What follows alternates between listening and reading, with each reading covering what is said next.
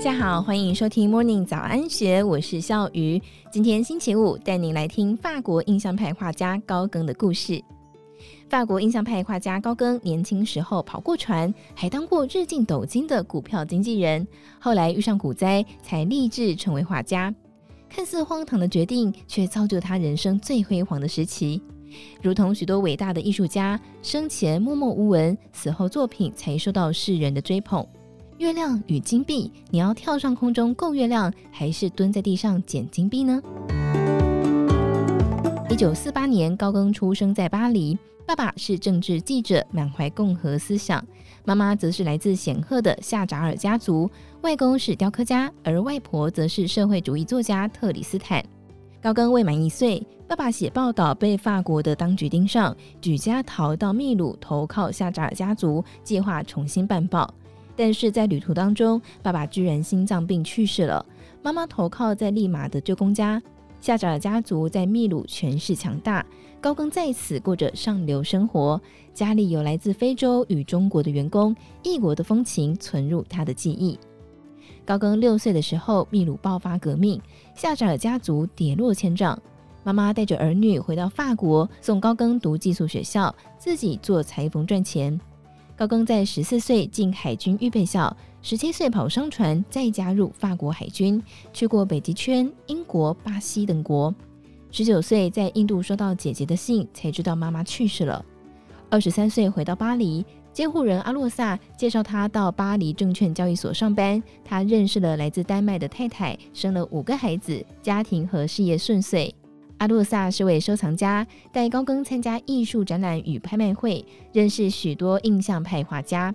后来，高更与毕沙罗变成好朋友，每个周日都会去他家的花园画画。一八八二年，股票狂跌，高更失去本业。他其实并没有正式学过画，但是下定决心要踏上画家的路。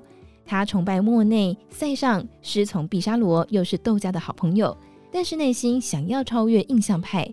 受到乡土艺术与日本浮世绘的影响，他画出《黄色的基督》这幅画。范谷和他的弟弟西奥看了展览之后非常喜欢。西奥是做艺术拍卖的，用九百法郎买下了三幅画作，挂在自己的公司。范谷邀请高更到南法雅尔作画，听到西奥要赞助自己，高更勉强同意。九个星期之后，高更觉得雅尔小镇很无趣，想赶快领钱走人。范谷想要挽留，两个人就闹翻了，激烈到范谷拿剃刀对着高更，高更惊吓逃离雅尔，范谷则是割下了左耳住进医院。一八九一年，一场拍卖会让高更赚到九千八百六十法郎，他决定去大溪地，出发前到哥本哈根见妻儿，从此就没再回家。但是高更抵达大溪地之后，第一印象让他失望透顶。他花了六十九天航海，来到另一个与欧洲都市并没有什么差别的地方。他就搬到农村画画，那里还保留着原始的风俗习惯。他跟当地的少女同居生孩子，把繁盛的植物、鲜艳的居民服饰都融入到绘画当中。他把画寄回法国展览，自己也写了一本回忆录，记录当地的风土人情。很快钱花光了，高更的身体也变差，只好回到法国。打算办展来赚旅费，并且治疗他的梅毒，但是展览只打响了一次，往后都乏人问津。家庭破裂，赞助者又收手，最后是朋友给他钱，让他回到大溪地。一八九七年，贫病交加的高更，直接在皱巴巴的粗麻布上画出了一生最大幅的经典作品：我们从何处来？我们是谁？我们向何处去？高一点五公尺，宽三点六公尺。整个画面由最右边的婴儿来到最左边的老妇人，象征人的一生。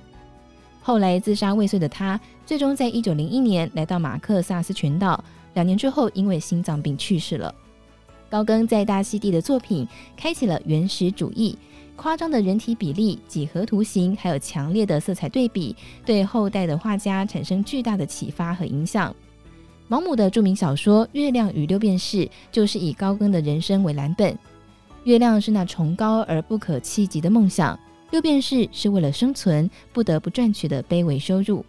多少人只是胆怯地抬头看一眼月亮，又继续追逐赖于温饱的六便士呢？高更是那个满地都是六便士，他却抬头看见了月亮，用创作当做梯子登上月亮的梦想者。以上内容出自《今周刊》一千三百二十八期好广财专栏，更多详细资讯欢迎参考资讯栏。有任何想法也欢迎你留言或是寄信告诉我们。祝福您有美好的一天，我们明天见，拜拜。